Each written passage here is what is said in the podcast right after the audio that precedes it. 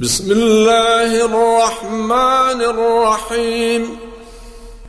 القارعة ما القارعة؟ وما أدراك ما القارعة؟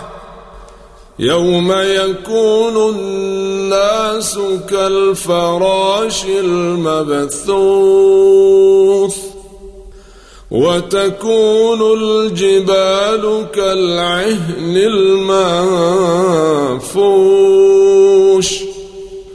فأما من ثقلت موازينه فهو في عيشة راضية. وأما خفت موازينه